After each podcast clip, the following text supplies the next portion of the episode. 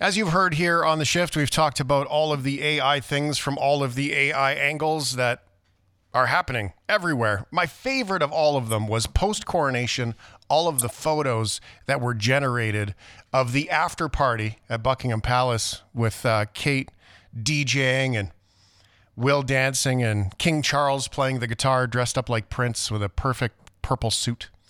Uh, they were beautiful, but they weren't real. And they were cool to see, but they weren't real.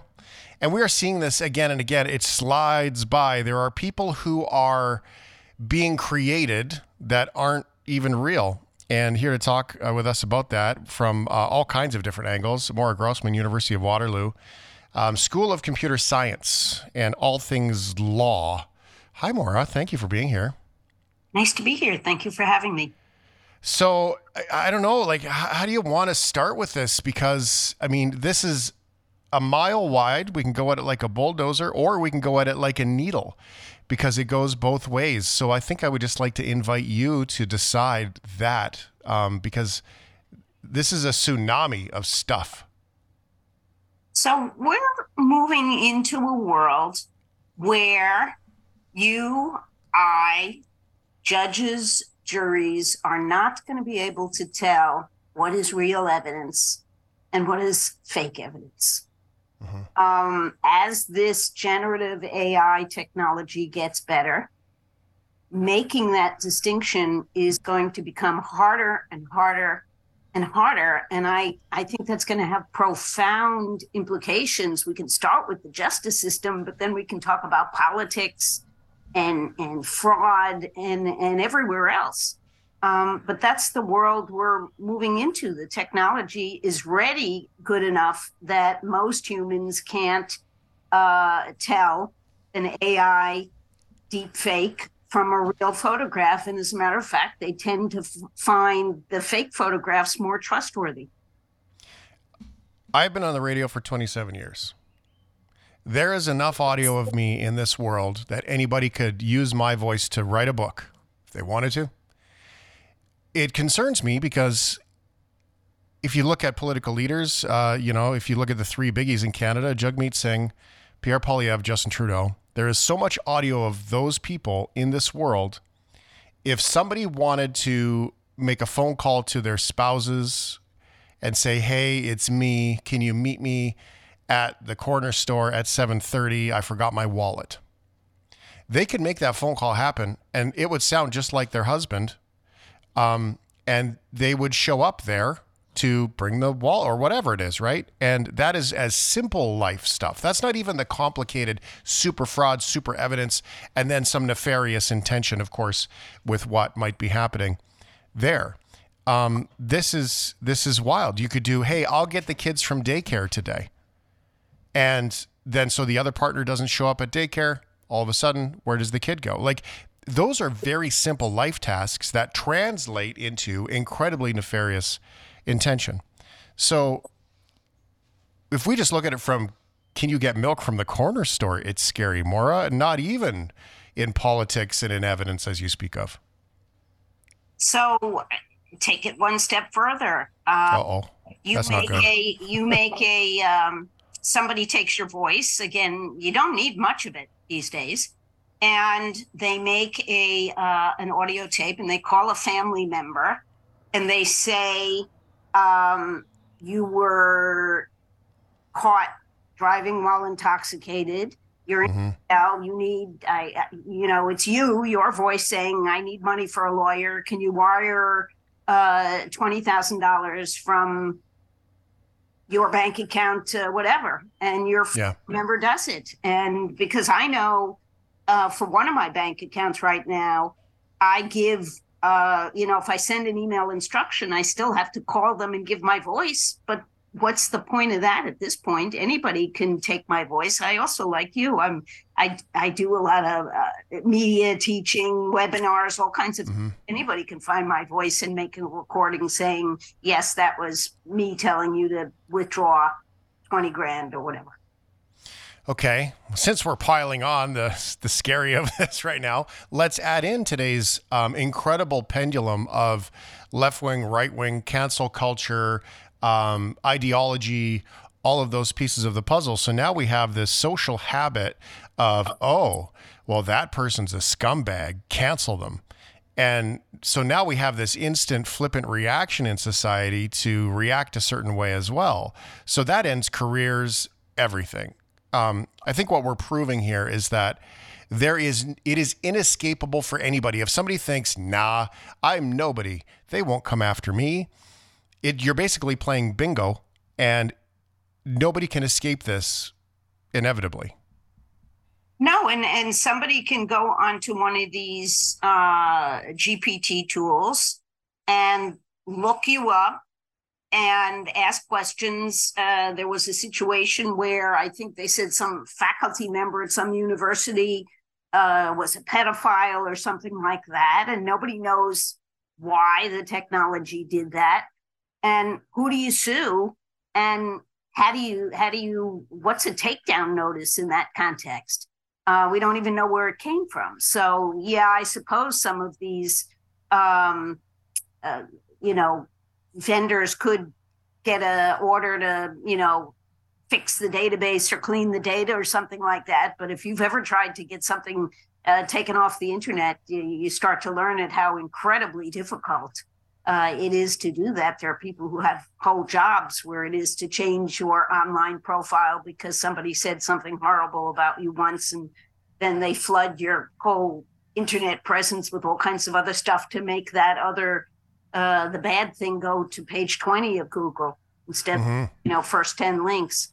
So it's going to be a new world, and um, I think we need to take it seriously. And part of the problem is the the better the the ability to attack these tools gets, the better the tools get, and it's this sort of arms race because part of uh, the technology involves learning to improve on on fakes. So they're like two algorithms that compete with each other, and the one learning to to create the fake learns to get around mistakes that that the other algorithm points out and says this is fake and sort of they're competing with each other and and that's how the uh, technology gets better.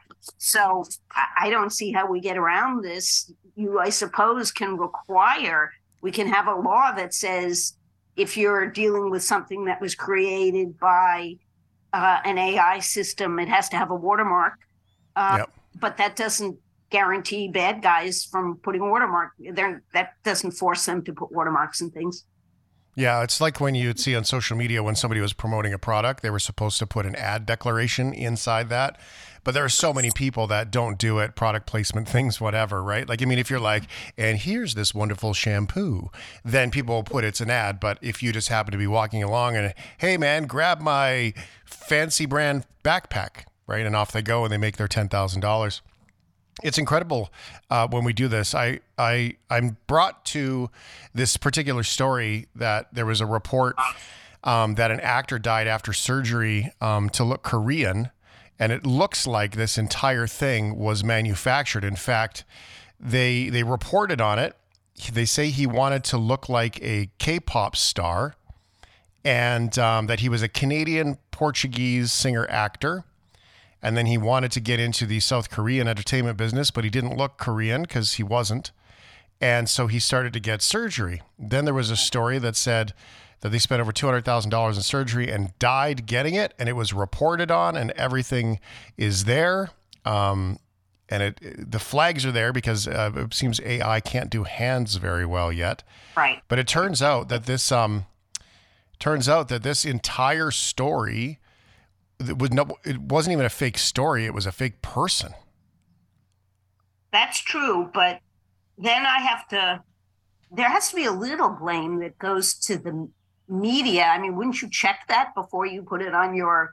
Uh, I would agree. Yeah. So, yeah. so but how do you do that? I feel like yeah. when people got kidnapped and they'd hold up the newspaper with the date and the headline on it. I mean, that old school thing, right? Like of like proof of life.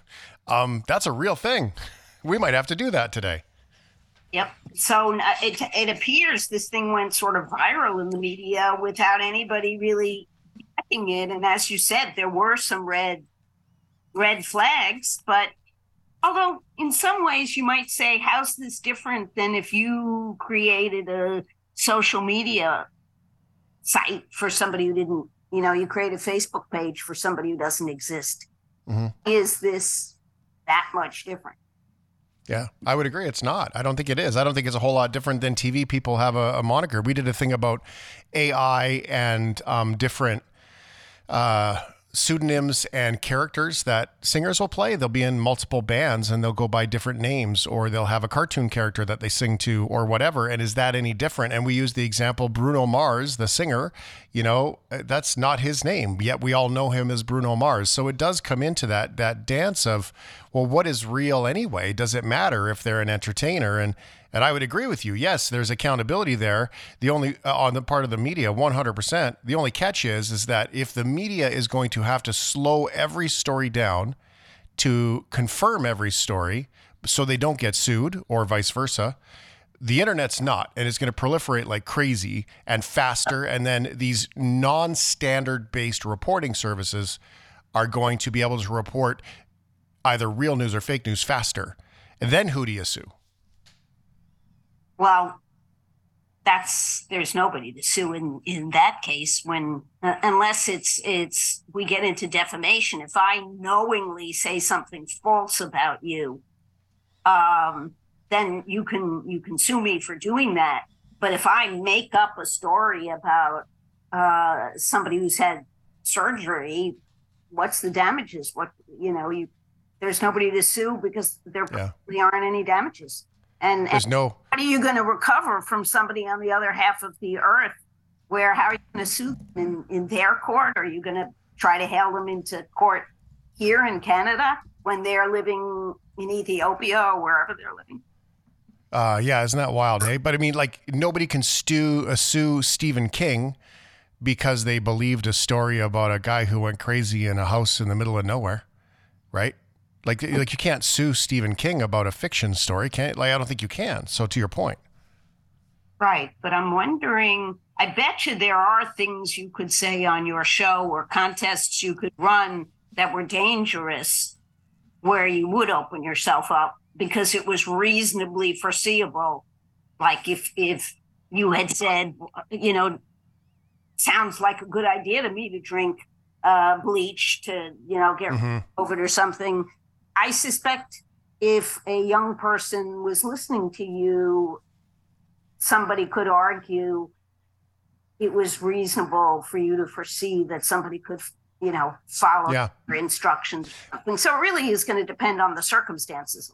Well, it does, and I, we just actually what came to light for us again recently was the Tide Pod challenge, right? The people who faked eating Tide Pods, and then a bunch of people did eat Tide Pods and that kind of thing, like faking it in order to make money. I mean, that's somebody who knowingly fakes it and does that. I mean, there could be that accountability there. Uh, I know you lawyers use fancier words than that, uh, but the um, but that could be. That sounds legit to me, but again, if it's a computer that's generating the thing and it's a computer that generates, I mean, does the guy who tells the computer, "Hey, fake eating a Tide Pod" and make a video of it? I mean, does that guy still accountable the same way as the actor was who did it in the first place, or influencer? The the law hasn't you know addressed any of this stuff so we really don't know how it's going to go. Right now at least if google as a matter of fact a, a supreme court case came out in the united states today that said uh, just because some website you know lets you see isis or or some other terrorist group that doesn't make Google or Twitter or somebody responsible. There's a law, at least in the United States, that says that that people like uh, companies like Google and Twitter are not responsible for the content. Um, so, who's going to be responsible for the content of you know what? Right now, if you go on like Chat GPT, one of the you know play with one of these tools there's a disclaimer that says, you know, this is not reliable, don't count on it, etc. So uh, I don't know who gets sued if I know somebody put in a search uh, and, w- and was told that uh, putting glass in baby formula was a good idea. But if there's a disclaimer, who knows? Because I know if you go check your coat and, Right. and it says the disclaimer says we're not responsible. That's See, that's yeah, that's not that drives work. me that drives me wild, right? Because someone else can share it. The disclaimer doesn't make it any pa- further past that. That's your watermark comment earlier. And what makes me mad about the internet on the Google or the Facebook I, topic is if I'm a business owner and I, uh, you know, it's the Maura and Shane Law Company. We have our building downtown, and if someone spray paints a swastika on our wall outside, we as the business business owner are responsible to take that down. Most cities have a bylaw about vandalism and graffiti and all those things. And it's as the business owner, it's our responsibility to take down that offensive, inappropriate, whatever other layers of law you want to put on it, um, painting from our wall. That's like saying Facebook is not responsible to take down the graffiti when someone else puts it up there that they don't own the building. And that's what makes me mad about that because if you and I have our building, we're responsible in real life, but in this imaginary world of the internet, they're not responsible to maintain their building. Well, let me push back on that a little bit, Shane. Do you really want big tech making those decisions of what is okay and Yes, I agree with you. You But I know, do want- who is supposed to do that that make those decisions and and I agree 100%. I think you're right. Um, the only thing is, though, is they also willingly allow fake ads to run through without any sort of human filter, misleading scams. Uh, people can uh, propagate and, and reperpetrate um, for actions through those portals too. So I guess I'm looking at the extreme case of yes, if somebody has a belief system that I don't agree with, that I don't want some tech company deciding that you can't believe that, you are entitled to that. I agree. But this, I mean, these are known scams. We see them as soon as we see them, and yet they're paying for ads. They're showing up. The they're showing up on my Instagram feed, and they are profiteering off it. That part I have a problem with. well, it's very interesting when they started to train these AI tools. Uh, they went to countries like Kenya. Uh, OpenAI did. It's known. went- Had a contract with these people in in Kenya who would spend the whole day uh, looking at at content that was either extraordinarily offensive or very violent. You know, sex with children, people getting their heads chopped off, and they would have to mark it, uh, you know, offensive or toxic, so that uh, the the system would know not not to provide that as an answer. But these people were being paid like a dollar or two a, an hour to do this, and ostensibly, at least it's argued that they weren't given appropriate mental health services when they needed them, and this was, you know, very damaging to them. At least I've read some stories uh, about that. So it's also it's it's it's challenging because how do you how do you who does this then? If if the company's going to outsource it uh, they're not going to outsource they ended up outsourcing it to uh, minority populations which was a wrong thing to do. It, it's almost as if well who cares? They're in a third world. You know we shouldn't care about them all that much but um these are really pesky problems and i do agree with you. There's things like a Nazi swastika. And th- there are things that cross the line that I would have no problem with somebody saying this is unacceptable, period. Uh, but there's other stuff that's really closer to the line uh, Mhm. where where reasonable people can disagree.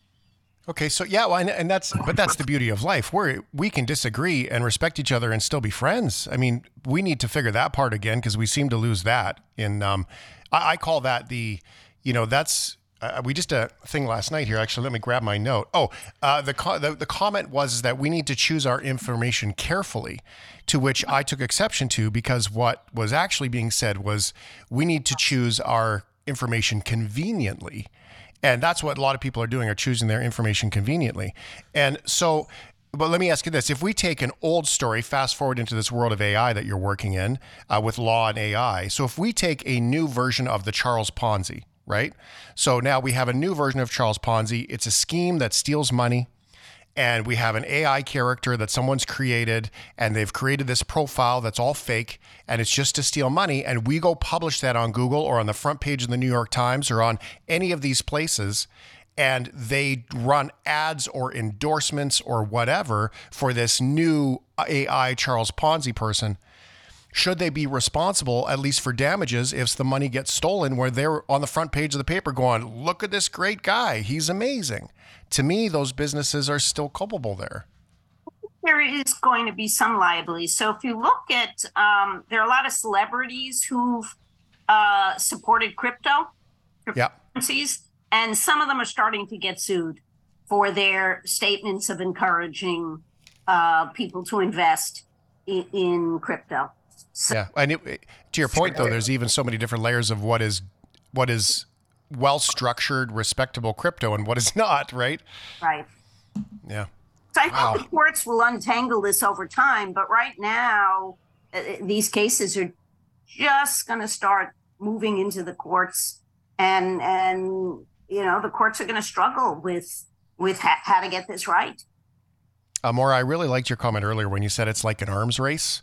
Uh, this I actually uh, read a really great article that chips is the new arms race. The ability to have the high power chips that run these things is the new arms race. So I like what you said about that. I really wanted to just reinforce that. How do how does it get there though in your world? I mean, you do law, you do AI. I mean, is it hard some days to open up that computer and read more? Because it's, I, feel like you you probably started with a nice little garden of problems that you were you were sort of um, cultivating, then I mean you are looking at hundreds and hundreds of acres of problems, and it seems to grow exponentially day over day, not even year over year right now. Is that that must be hard for you guys? Well, I actually find it exciting. That's what I like. I've been in tech since oh, I would say 2006 or 2007, and one of the things I love is that it's constantly changing. But I'll tell you what my New Year's resolution was this year. Uh, Please. Pour off social media. I said I was going to take one year off social media because I didn't think it was improving my mental health. Let's put it that way. I mm. not uh, find that scrolling through Facebook, LinkedIn made me feel better, even though I would spend an hour or two. So now I spend my time, I read. Uh, and I read on AI and all of this stuff. But um, unless somebody direct messages me and then I'll answer their message, or if somebody tries to link with me, I'll answer. But I do not go onto social media anymore. That's good advice. I, I just this morning woke up and realized that I wasted 45 minutes. And I do it, I lie to myself, right? I do it under the disguise of looking for ideas for the show and then I get distracted. Then I read an article or two, then I get distracted, right? And you know, I'm I'm trying to live into it at least honestly and truly to realize that I don't know if it's serving me. We come up with a lot of ideas for the show there, uh-huh. but I'm not sure that it's serving me too. And and I mean, if you're going to insulate yourself at all, I suppose against AI, that would be one way to start to insulate yourself, right? Uh, it would help because um, probably uh, that's going to be more where you're going to see fake news than on a reputable site that you trust. Unless they report about the actor who's Unless not really an actor. actor. well, it's difficult because if you and I were getting together for a, a barbecue, and I'm like, "Hey, Maura, how you been? Hey, did you see those amazing pictures of the uh, coronation after party at Buckingham Palace?" Then now you're trusting me, and I have to be in integrity too as well. So we have to look at the people we're surrounded by. Well, everybody apparently, tons of people believe the picture of the Pope in the puffer jacket this white, beautiful uh, puffer jacket where he he was walking around uh, outside uh, the Vatican and whatever, and that all turned out to be fake. Although there there was the thing about the hand. I think one of his hands also might have been missing a finger or something like that. Could you imagine if three years ago, Maura, this was the conversation? Like, could you even have said, like, this no. is how wild this conversation would be? Like, it's no. crazy. It is insane. I, I wouldn't have predicted this um, six, eight months ago, I wouldn't have thought that this, you know, people are now seriously talking about what we call artificial general intelligence, that AI that's going to be smarter than we are. And they're serious people, you know, a year ago that was sort of science fiction, and now it sort of moved into mainstream thought about whether these tools will get that smart. Want to know the craziest thing about all this? What's that? The idea of a commune from psychedelic era of the late 60s is not so crazy anymore, is it? No. No, unfortunately not. We haven't come very far, really, is what that boils down to. Oh boy, absolutely fascinating, Maura. Thank you for. I, I feel like we could do this every week for an entire year and still not be done because it just it's endless, isn't it?